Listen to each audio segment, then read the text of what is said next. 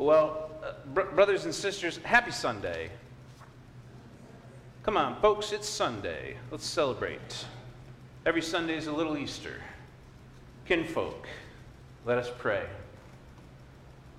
Ever arriving God, your hidden glory surrounds us. Open our eyes, Lord, that we can see you and know you, and send a word. Amen. In the year 1822, there was a Baptist minister. There were many Baptist ministers in 1822. In fact, we had a lot of them.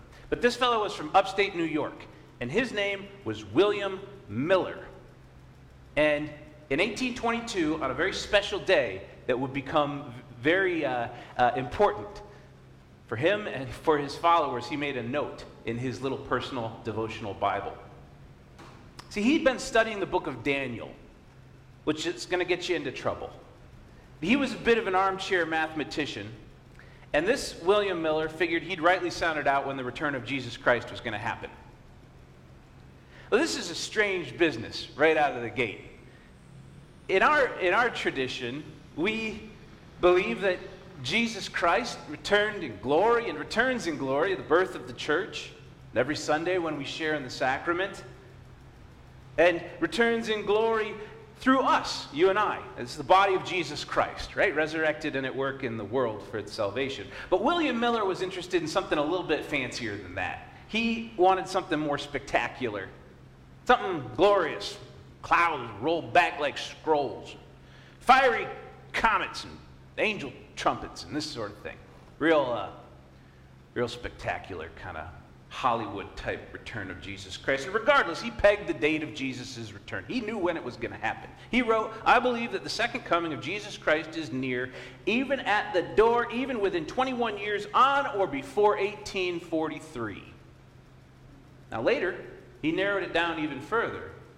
Oh, William Miller wrote, My principles in brief are that Jesus Christ will come again to this earth to cleanse, purify, and take possession of the same with all the saints sometime between March 21, 1843, and March 21, 1844. Okay? Now, this attracted some attention, got folks uh, a little bit riled up, and got William Miller some serious followers. Now, they called themselves the Millerites. Sadly for the Millerites, 1844 proceeded according to schedule without any sort of celestial cataclysm.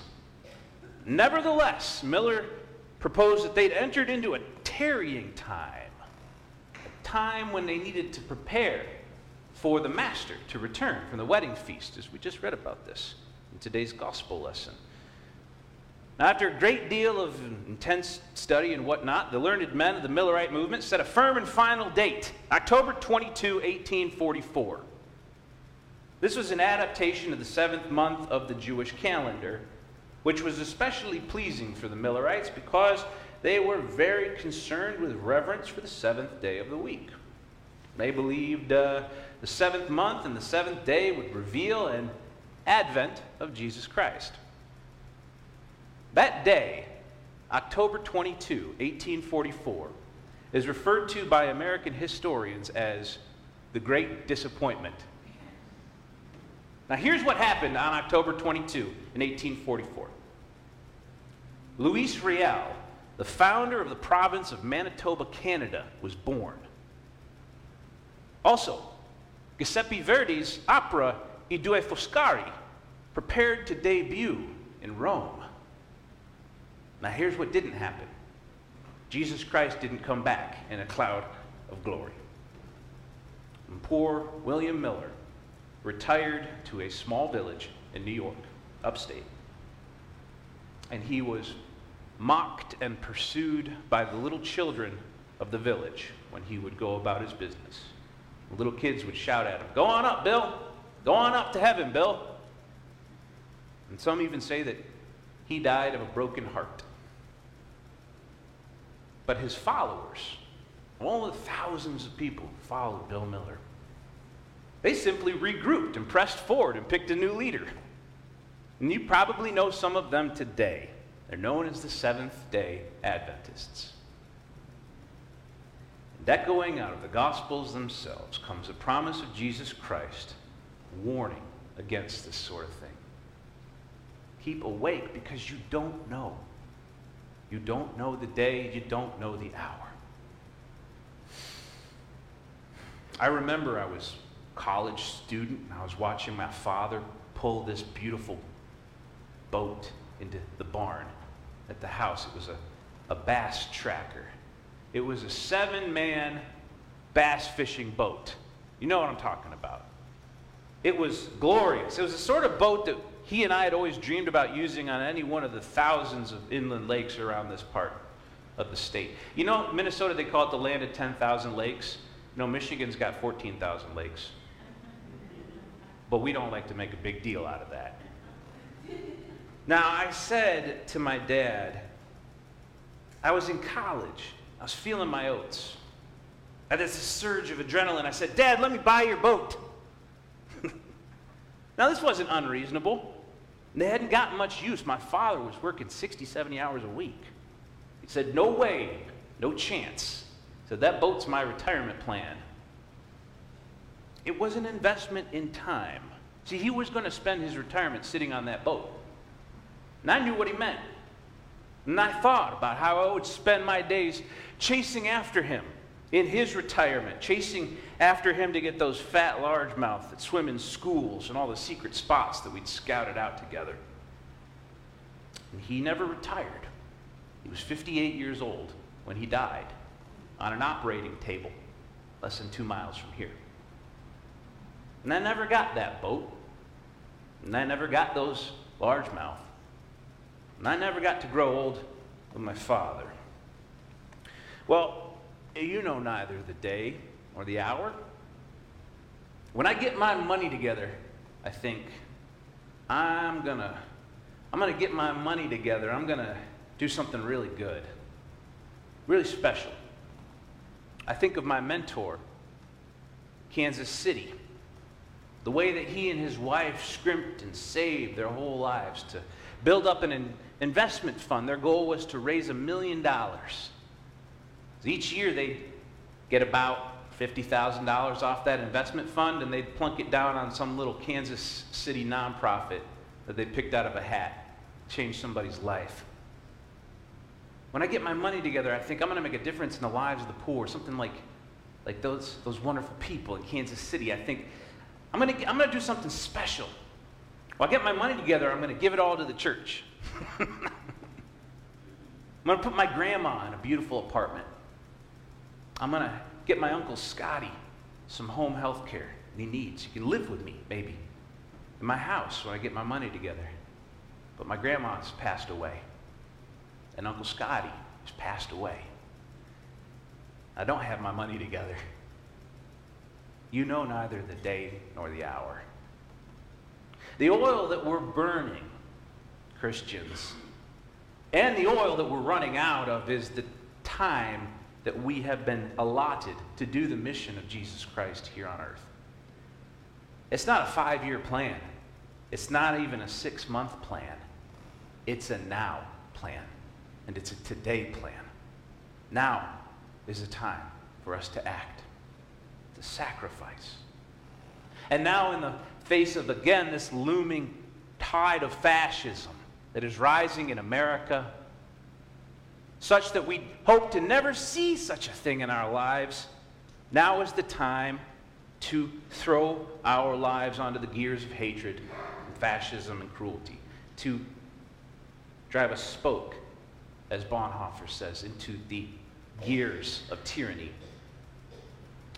in St. Martin Luther King Jr.'s letter from a Birmingham jail, he writes that the greatest enemy of freedom, in fact, is not the fascists or the racists, but it's the moderates who caution peace, who say that we must wait for a, quote, more convenient season, end quote.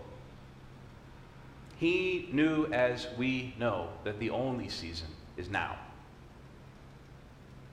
I've loved the church throughout my life more than I can put into words. I know Heather knows I'd laid my life down for the church, for its cause. God called me to ministry 18 years ago. And in that time, I've served eight congregations all over the country, all different sizes. I've officiated 147 weddings. And I've put more than 200 Christians in the ground. And every single one of those relationships, every single time when that person passed into the inheritance of love, made good by the covenant of their baptism, changed me. And it was impossibly hard to confront every single time because when they passed, I grieved the ministries that the world lost, a world made poor by their passing. I grieved that loss. And I am reminded each time of the gift that we've been given, the sense of urgency in the present moment, the work that's provided for us out there in our mission field every single day. Good God, I miss them. In this congregation, though we've only been together a short time, I've found so many of you ready to act so ready to serve.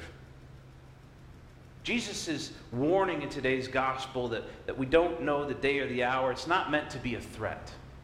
It's not meant to fill us with a fear of death or a fear of the end. It's, it, is a, it is a statement that seeks to release us, to release us today and now to do the thing that may feel or seem impossible to do to release us from our five year plans, to release us and liberate us from our scarcity mindsets, to say that you can do it now.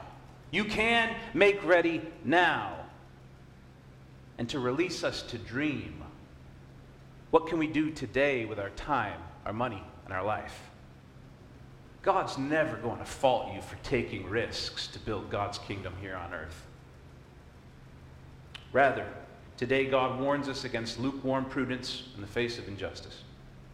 Today, we are to make of ourselves a people of profound risk in service to our faith. It means giving, but it also means expecting more. Expecting more from our leaders, expecting more from one another, and expecting more from God. William Miller and the Millerites and all the apocalyptic cults patiently sitting on their hands, waiting for something to happen. They believe that the second coming of Jesus Christ is going to happen sometime in the future. What a terrible miscalculation. The second coming of Jesus Christ is happening right now. If you look off to the horizon, you might miss it. It's happening right now, it's exploding all around you. His face in the faces of the people that are seated right next to you. Faces in the faces of the poor, the face in the face of the enemy. If you gaze off to the horizon for some hope for future, you'll miss it. He is alive today, now, and He has such a promise for you. Such a ministry. Ministry that will make you shake and shout, come alive. It's all happening right now. The harvest is here. So don't hold on to our spiritual gifts, the fruit of the Spirit. Don't hoard them up. Make ready. They're useless down the road, they're needed today, now, immediately. The kingdom of God is at hand. Your lamps are lit and burning. So lift them up. Lift them up. Just like we learned in Vacation Bible School. Let your light shine. And behold, the bridegroom is here today. Amen.